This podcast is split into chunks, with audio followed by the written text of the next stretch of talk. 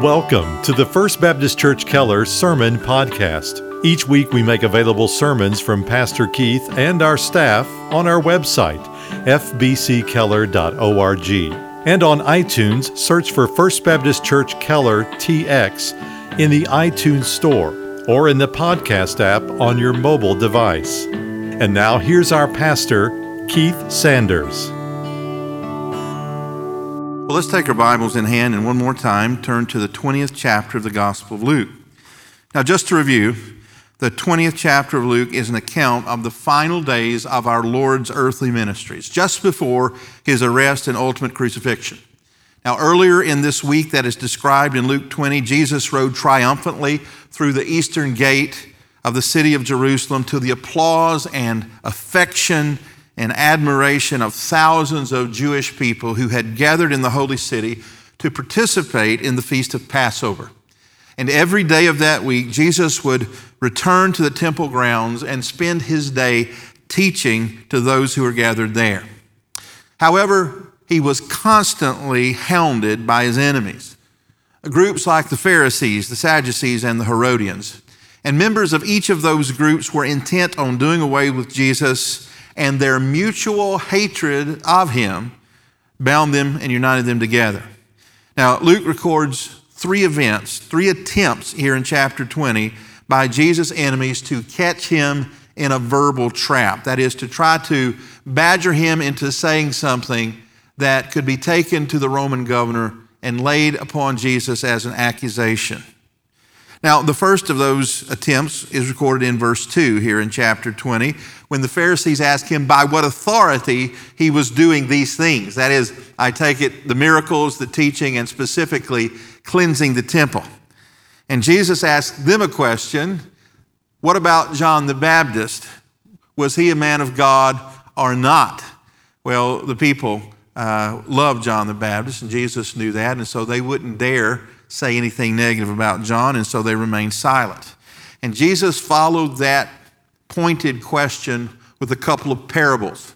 The first was the parable of the vine growers, where uh, a landowner had put in charge of his vineyard some renters. And at the end of the growing season, they were to settle up, and a portion of the proceeds was to go back to the landowners. And so he sent his servant, his slave, to collect and the vine growers beat this man and sent him back empty handed. And this happened on three more occasions until finally the landowner says, I will send my son.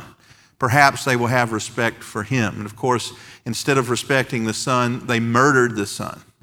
And of course, Jesus is prophesying his own death. And those renters, those tenant farmers, were his enemies, those who had set themselves up as leaders of Israel. And then he says, You have rejected the cornerstone, and this cornerstone has become the chief cornerstone upon which you will be dashed into dust. Now, the second attempt is found in verse 22. When a group uh, came to Jesus, they were really spies, likely paid by the Pharisees, to ask him a political question. The question was Is it lawful to pay taxes to Caesar? People didn't enjoy paying taxes in that day any more than they do now. And so they thought they had Jesus on the horns of a dilemma. If he says, no, don't pay your taxes, they would run to the Roman governor and say, this man is causing insurrection. If he said, yes, you should pay your taxes, he thought the people would turn on him and he'd lose his popularity. And Jesus said an incredibly wise thing. He called for a denarius, a Roman coin, and says, Whose image and inscription is upon it. And they said, Caesar's. So Jesus said, Then render unto Caesar that which is Caesar, and unto God the things which are God. Again, they were stunned into silence. And the third attempt is found in verse 33 when the Sadducees, those who didn't believe in anything supernatural, they only held to the first five books of the law, the books of Moses and they denied the existence of heaven, hell, angels, or demons. They asked Jesus a question they had likely asked in debates hundreds of times. They told this far fetched story of a woman who had a husband. The husband died without leaving her any children, and as was the Old Testament law, her next brother, his next brother in line, took her as his wife. This happened six more times until she had buried seven husbands. Their question was, whose wife will she be in the resurrection? And again, they thought they had Jesus, this time on a familial dilemma, that uh, it would be impossible to, to sort out that knot in heaven. And so they dismissed the possibility of a resurrection. And, and Jesus told them, you don't understand either the scriptures or the power of God. He rebuked them because their lack of correct interpretation of the scriptures. And again, verse 40 says, From that point on, his enemies were so flustered that no man dared ask him anything. But as we saw last Sunday, Jesus still had some questions for them. His first question was deeply theological, and it had to do with the person and nature of the Messiah. Really, was he just a man or was he more than that? And Jesus asked them to interpret the 110th Psalm, in which David, the king, says, The Lord said to my Lord, Come sit at my right hand. And he said, How can David call someone his Lord who is his future descendant? And the point is, Jesus is the Messiah, and Jesus is more than a man, more than a prophet. He is God in the flesh. And now, our text today, Jesus makes application of that doctrine by proving his omniscience and by warning his disciples about his enemies. So let's read now Luke chapter 20, verses 45 through verse 47, the end of chapter 20. Scripture says, And while all the people were listening, he said to his disciples, Beware of the scribes who like to walk around in long robes and love respectful greetings in the marketplaces, and chief seats in the synagogues, and places of honor at banquets, who devour widows' houses, and for appearance's sake offer long prayers. These will receive greater condemnation. May the Lord add his blessing to the reading and hearing of this, his inerrant word. Now, the title of the message today is Spiritual Distancing How to Avoid Becoming a Religious Hypocrite. A few weeks ago, I offered to you a few of the reasons why Jesus' enemies hated him so much, why they were determined to put him to death. Well, first of all, there's just good old fashioned jealousy. Jesus had stolen their thunder.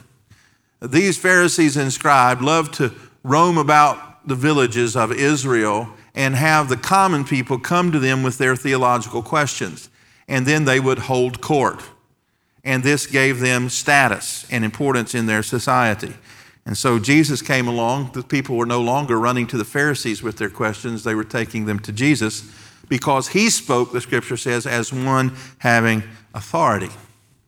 Well, some of his enemies were not so much jealous as they were angry because by chasing out and cleansing the temple of the money changers, he had cost them income.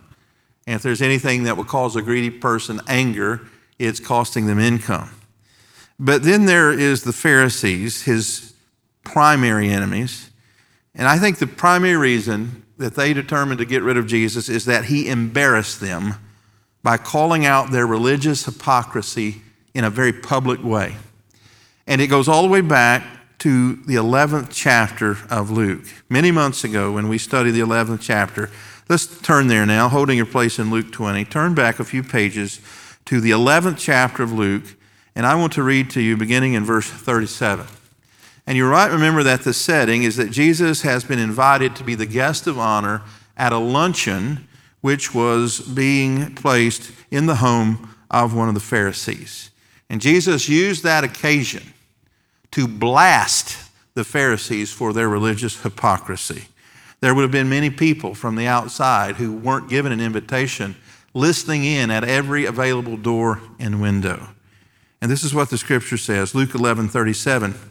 Now, when he had spoken, a Pharisee asked him to have lunch with him, and he went in and reclined at the table.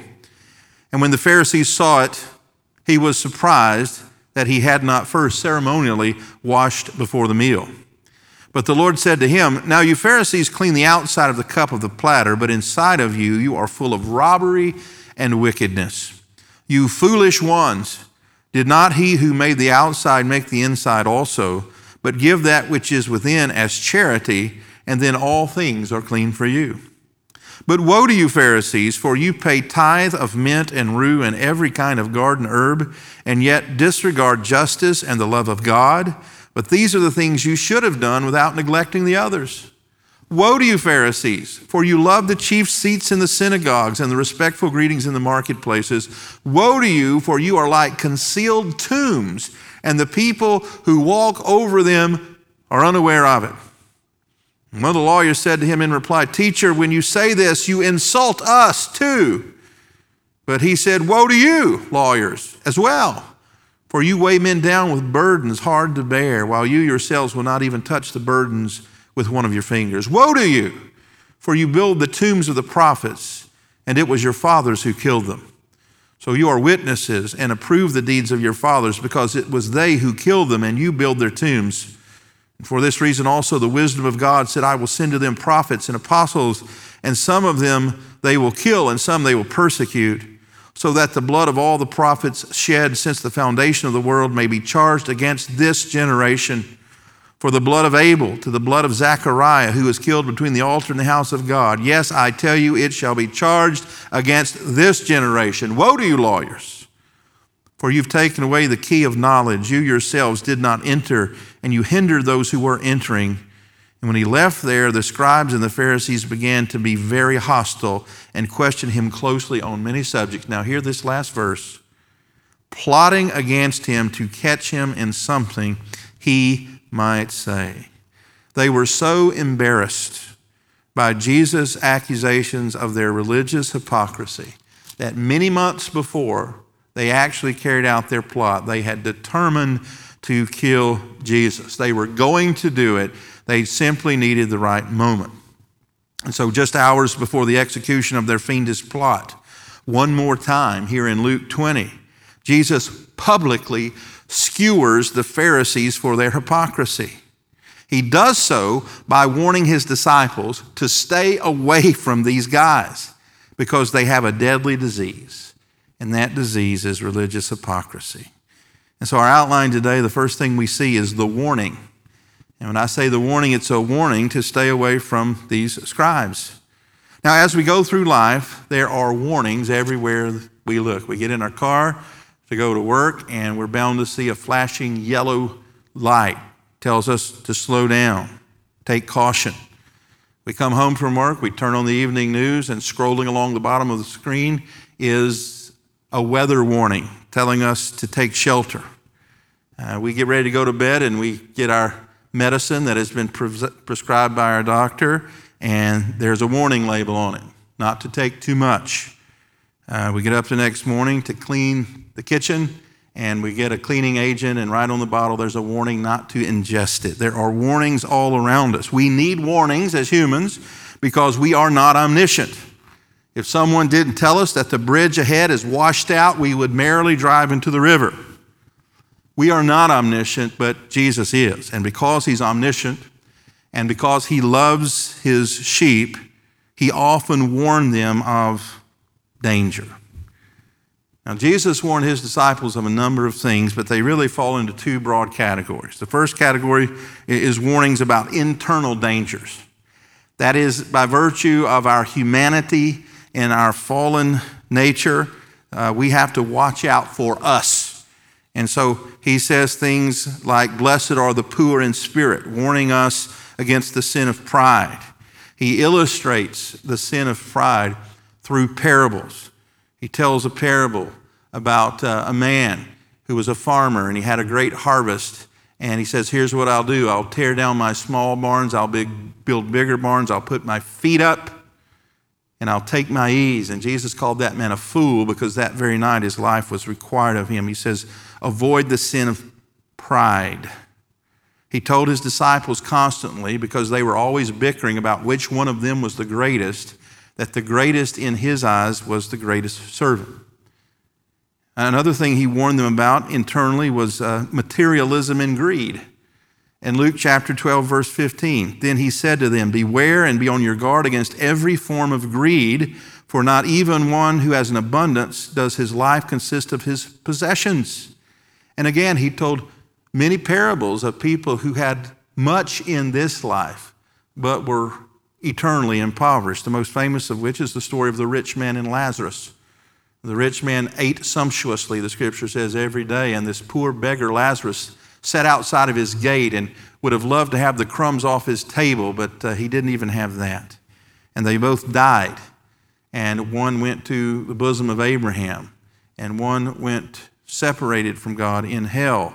And he shows this vast gulf that wealth is not a sign of one's right relationship with God. So he warned them of materialism and greed. But then there are dangers outside of themselves, those who would seek to do them harm because of their affiliation and association and union with Christ. He warns them specifically in Matthew 7 15 about false teachers. He says, Beware of false prophets who come to you in sheep's clothing, but inwardly are ravenous wolves. That is, they give the appearance of being one of you, but the truth is they have designs on ravaging the church for their own enrichment. In John chapter 10, Jesus says there's a, a, a, great difference between a good shepherd and a hireling. The good shepherd lays down his life for his sheep. That is, he puts their needs first, as Jesus modeled for them every day of his life. And then there is one more external danger, and that is he warned them constantly against becoming like the Pharisees. And the way he said it is beware the leaven of the Pharisees, which is hypocrisy. Those of you know anything about baking know that you have to insert yeast to make the dough rise, but it doesn't take much, just a little bit left overnight will spread itself throughout the dough and it will leaven the whole lump. Jesus says, don't even have a hint of the way the Pharisees operate in your life because before you know it, it will take over your life and ministry. And that is exactly what he's warning against here in Luke chapter 20 in this last section. He's saying, Beware the scribes and the Pharisees. But what exactly are Jesus' disciples to look out for as it relates to Pharisaical behavior? What are the symptoms, in other words, of religious hypocrisy? Well, look again to verse 46. He says, Beware of the scribes who like to walk around in long robes and love respectful greetings in the marketplaces and chief seats in the synagogues and places of honor at banquets.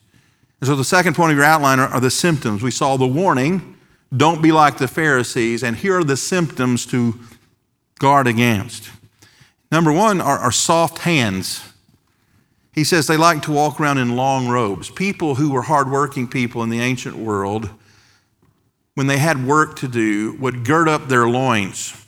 They would take the hem of the longest part of their robe and pull it up in front, and then they have a belt that they'd tuck it into so that they would have freedom of movement. The scripture says, as Christians, we're to gird up the loins of our mind. That is, we need to be ready for action. The, the call to be a Christian, and certainly the call to be a leader in the church, is not a call to laziness. It's a call to hard work. The scripture says, again, that we're to give honor to whom honor is due, especially those who work hard in the word. And so, a person who manifests spiritual laziness is a person to avoid because they're well on their way to religious hypocrisy. Not only did the Pharisees have soft hands, they had restless legs. It says they loved to walk around in those long robes, that is, to be seen of men. They liked to go out to where people were gathered so that people would stop what they're doing and admire them. That is, they wanted to be recognized publicly for their piety. They were constantly drawing attention to themselves. That's not the way of humility, and that's not the way of Christ. Not only do they have restless legs, Scripture seems to indicate here that they have sensitive ears. It says they love the greetings in the marketplaces. They, they are constantly having an hand to their ear to hear their titles spoken in public. There goes the great rabbi. There goes the teacher. That they wanted people to know them as somebody, and they insisted on recognition for whatever they did. That they were sensitive if someone de- denied them that recognition they felt they rightly deserved. But then also, it seems to be that the Pharisees had very refined taste. It says They want the chief seats in the synagogues and places of honor at banquets. They wanted the best of everything. They walked into the house of worship, they wanted to be ushered to the best seat in the house. They were invited to a party, they wanted to sit at the host table. They insisted upon it. Now, you compare that to the book of James, where the brother of Jesus says we're not to do those things in the church. We're not to give preferential treatment to the rich or, or famous. Someone comes in who is wealthy, we don't usher him to the front and tell the poor person to sit in the floor. It's not to be named among Christians because it was named among the Pharisees. Not only did they have refined taste, they, they seemed to have itchy palms. They were greedy. Now, I know if you're not of a certain vintage, you, you won't recognize that phrase. I asked my wife, did she use that term, itchy palms, to signify a greedy person growing up? And she said she'd never heard it. But there are some of us who remember that when a person was greedy, we would say they had itchy palms. And so we know that because the scripture says in verse 47 these Pharisees devour widows' houses. Now, it doesn't mean they ate them, it means that they somehow ingratiated themselves into the lives of women who had lost their husbands to get them to give them a portion of all of the estate that the husband had left to see that she made it to the end of her life. And unfortunately, things have not changed very much.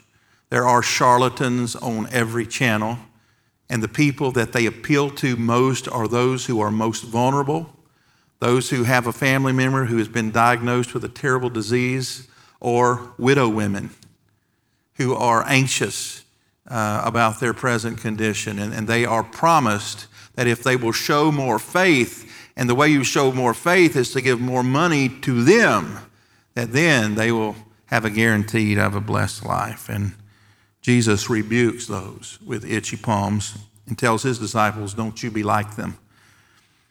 And then, probably the, the definition of hypocrisy is these Pharisees were those who had two faces. Again, in verse 47, they devour widows' houses and for appearance's sake offer long prayers. Well, Jesus, I don't think, is rebuking spending long periods of time in prayer. He's saying, What is your motive for that?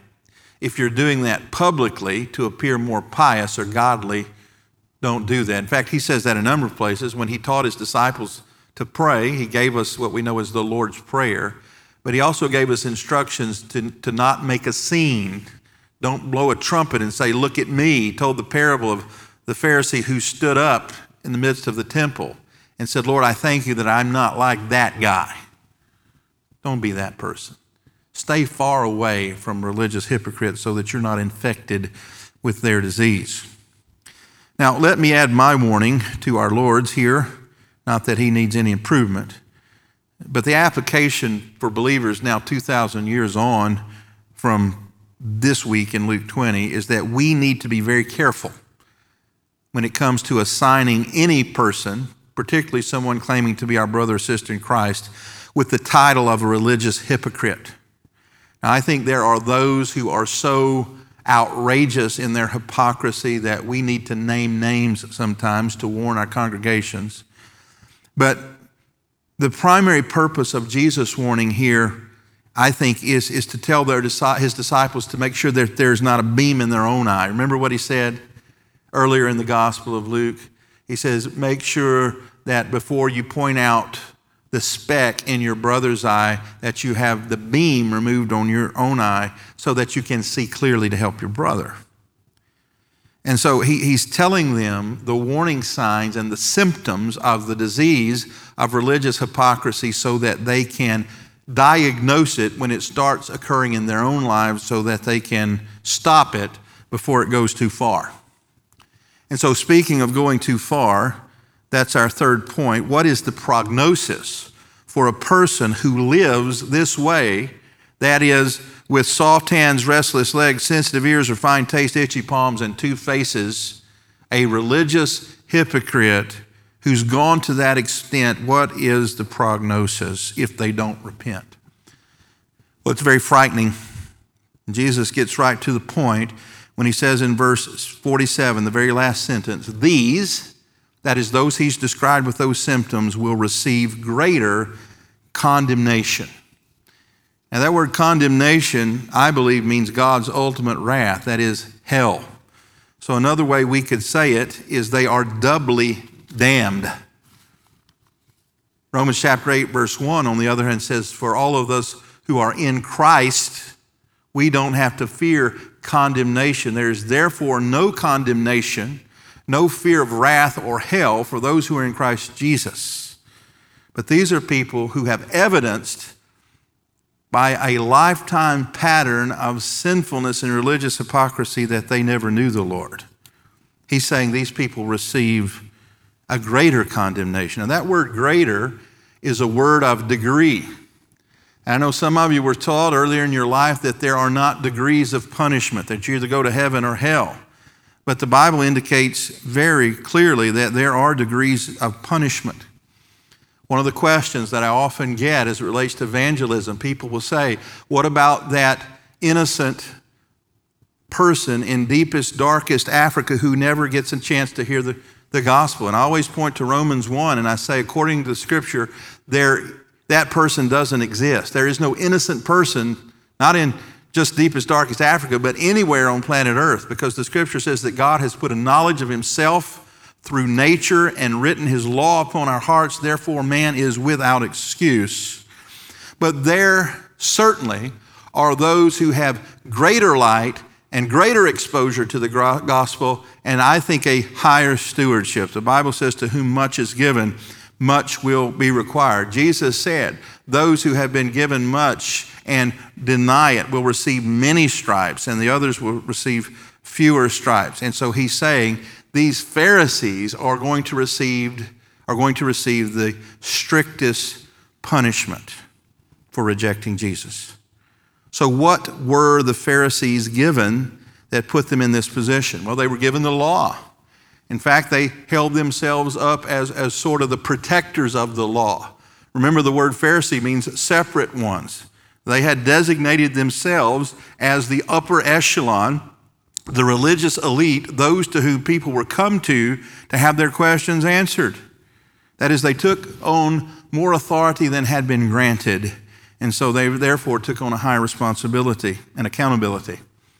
Many of these had direct access to Jesus. They had seen him with their own eyes raise the dead. They had seen him feed the thousand with just a, a little bit of fish and, a few loaves. Yet they steadfastly, stubbornly refused to bow their knee to him. They had seen his signs and, and wonders. Many of them likely had heard the voice of God declare on the day of his baptism, Behold, my beloved Son, in whom I'm well pleased. They had been given opportunity after opportunity to repent. And I take it that Jesus is giving them one more opportunity just hours before his death. Mark tells us there were some in that crowd who Jesus knew were not far from the kingdom. And so here he is graciously, once again, calling them to repentance and faith. Because as Jesus noted earlier, one day, the day of judgment, there are those who were religious hypocrites who are going to come to him with confidence, thinking they're going to be welcomed into heaven, and he's going to say, Depart from me, you cursed and workers of iniquity, for I never knew you. What a tragedy. But there's good news. Uh, we've seen the warning about the reality of this disease, we, have seen the symptoms to watch out for. We've seen that unless something happens, the prognosis is dire, double damnation. But, but here's what we need to hear we need to hear the cure. What is the cure for religious hypocrisy? Well, religious hypocrisy is a sin, and there is only one cure for sin, and that is faith and repentance. Faith and trust in Christ's substitutionary atonement on the cross and bowing to his lordship and authority, turning away from sin and towards Christ. The scripture says if you confess your sins, I take that including a life of religious hypocrisy, he will forgive your sins and cleanse you from all unrighteousness. How do we know that's true? Because some of these Pharisees did ultimately repent. I mentioned last week Joseph of Arimathea, who we believe came to faith in Jesus. Nicodemus, who came to him under cover of darkness in John chapter 3, traditionally is taught that he became a believer. We know for sure that a man who once described himself as a Pharisee of the Pharisees became one of the greatest Christians the world has ever known, none other than the Apostle Paul. And you say, well, Pastor, look, that, that happened 2,000 years ago. There are no Pharisees today. Well, they may not recognize that nomenclature. They may not call themselves literally a Pharisee, but uh, there are people who have the Pharisaical tendencies and characteristics. Those who don't work hard in the ministry, those who are content to let others exercise their spiritual gifts while they go along with the momentum that others create. They're glad to accept, the praise of the people, but loath to accept any criticism. There are those today who refuse to gird up their loins and, and go to work in the Lord's church. There are those who are never satisfied where they are. Their, their legs are restless. They always want a higher position and something with more glamour, and that's more in the spotlight. There are those who are greedy. They have itchy palms. They use their positions to ingratiate themselves to the most vulnerable in the church so that they may separate them from their money. There are those who demand recognitions and titles and attention. I'm hesitant to tell this story because I'm so embarrassed that another pastor would do such a thing. But early in my ministry, I was planning a Bible conference and I had been helped greatly by the preaching of a particular pastor. At the time, he was not well known. Now he's very famous.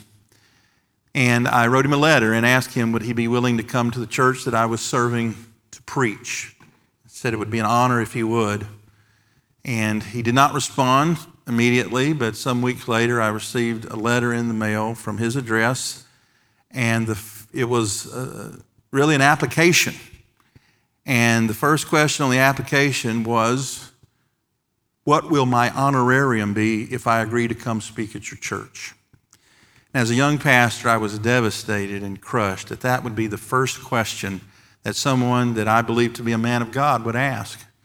And uh, in my youthfulness, I took a red pen and drew a circle around that question and wrote out to the side, disinvited, and sent his letter back to him. There, there are Pharisees in the world today. There are Baptist Pharisees in the world. But, but let's really get really close to home.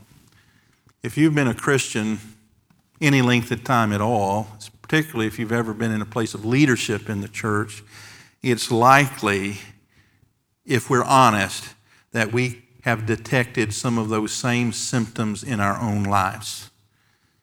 I don't know of many people who set out to make shipwreck of their life in ministry, but many do. And there seems to be a pattern among Christians who make shipwreck of, of their ministry and of their faith. One is a lack of transparency. That is, they, they stop having people know what they're doing on a day to day basis. There's an absence of self examination. The scripture says that we're to examine ourselves regularly, test ourselves, our motives, reasons we do what we do, to see if we're in the way. Um, there, there's an absence of self enforced and imposed fences in our lives. That is, uh, we, we no longer put those barriers in our life that would help us to avoid even the appearance of evil. And then ultimately, it's an absence of accountability. There's no one in our life, including our spouse, who has permission to ask us hard questions about our walk with the Lord. And, and, and that's a quick tutorial on how to wreck your life in ministry. Just remove those four things from your lives. And the Pharisees, many of them, and, and again, we don't want to paint too broad a brush and say that every Pharisee was like that. That's not true.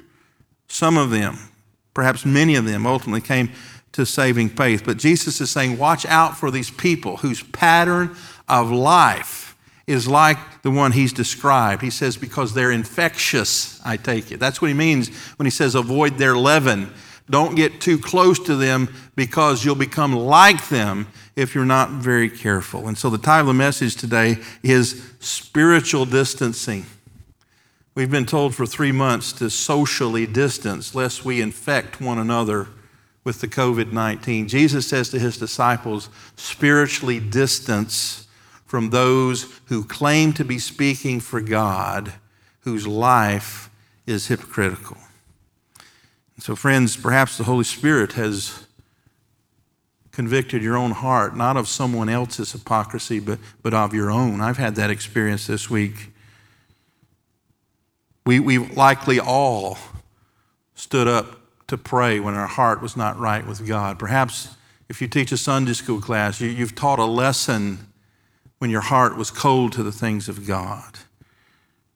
Well, the message for you is to repent. Don't let sin master you, is what Jesus said. Whatever masters you will be your master. These Pharisees that he was pointing to had let the sin of greed and pride, avarice, master their lives. Jesus says to his disciples, Don't let it happen to you.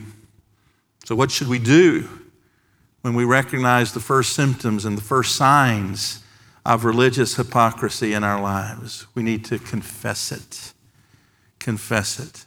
Tell the Lord that your heart wasn't right. He knows it already. Remember, He's omniscient. He knows everything at once. Jesus said of these Pharisees at one point, they profess me with their lips, but their heart is far from me. God has always been more concerned with the heart than the external appearances. That's what separates us, one of the things that separates us and makes us different from God. The Bible says that man looks on outward appearances, but God judges the heart. And when we speak of our heart, we're speaking not only of what we do, but what we think, what we look at, what we listen to, what we value. God knows our heart. And so today, if your heart is, is manifesting the early stages of religious hypocrisy and the Holy Spirit has convicted you of that today and pointed it out to you, thank Him profusely that He did not allow you to go to sin's logical conclusion, which is double damnation.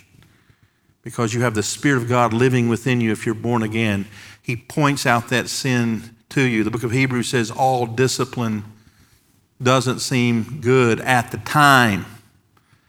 But when you've gone through that discipline and you come out the other side, you are thankful for it because God has graciously kept you from destroying your life, your family, and your ministry.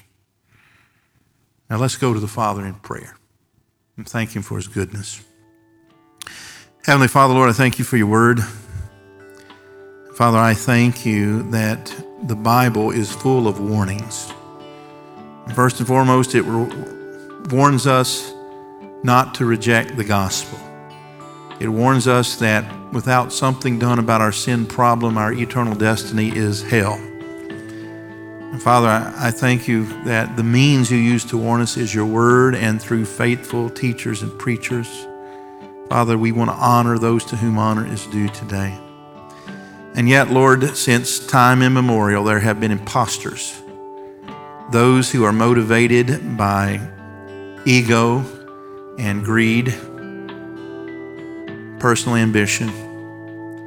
Father, give us wisdom to be on the lookout for false teachers and prophets. But Lord, we also know that uh, many of the dangers that Jesus warned us about come from within when we become lax in the spiritual disciplines. Father, when we become content and self satisfied. Thank you for those warnings that you give us, Lord. Because if you didn't warn us, if you didn't stop us, if you didn't discipline us, we would run headlong into the raging river of hypocrisy. Father, I pray you to search our hearts, our minds, our lives today to see if there are areas, even within Christians, that are displeasing to you. Father, maybe there, there's times where, where we have gone through the motions and yet our heart is far from you. And Father, I pray you'd rekindle that first love that we once had. Father, I pray we would turn, return to the, the first things and do those things, Father, that led us to that strong and vibrant and vital uh, walk with you that we once enjoyed. And Father, I pray you'd send awakening and revival to our church. I pray that when we come back together, there would be a renewed emphasis on personal holiness, accountability to you and to one another. And Father, I pray that you would use our church in this next chapter of its, its existence in, in a greater way than up until this point we've been used for your glory and for your name's sake. And we pray all these prayers in and through the strong name of Jesus, our Lord and Savior. Amen. Thank you again for listening to our broadcast. To learn more about First Baptist Church in Keller, Texas, or to hear more sermons by Pastor Keith and our staff, visit us online at fbckeller.org.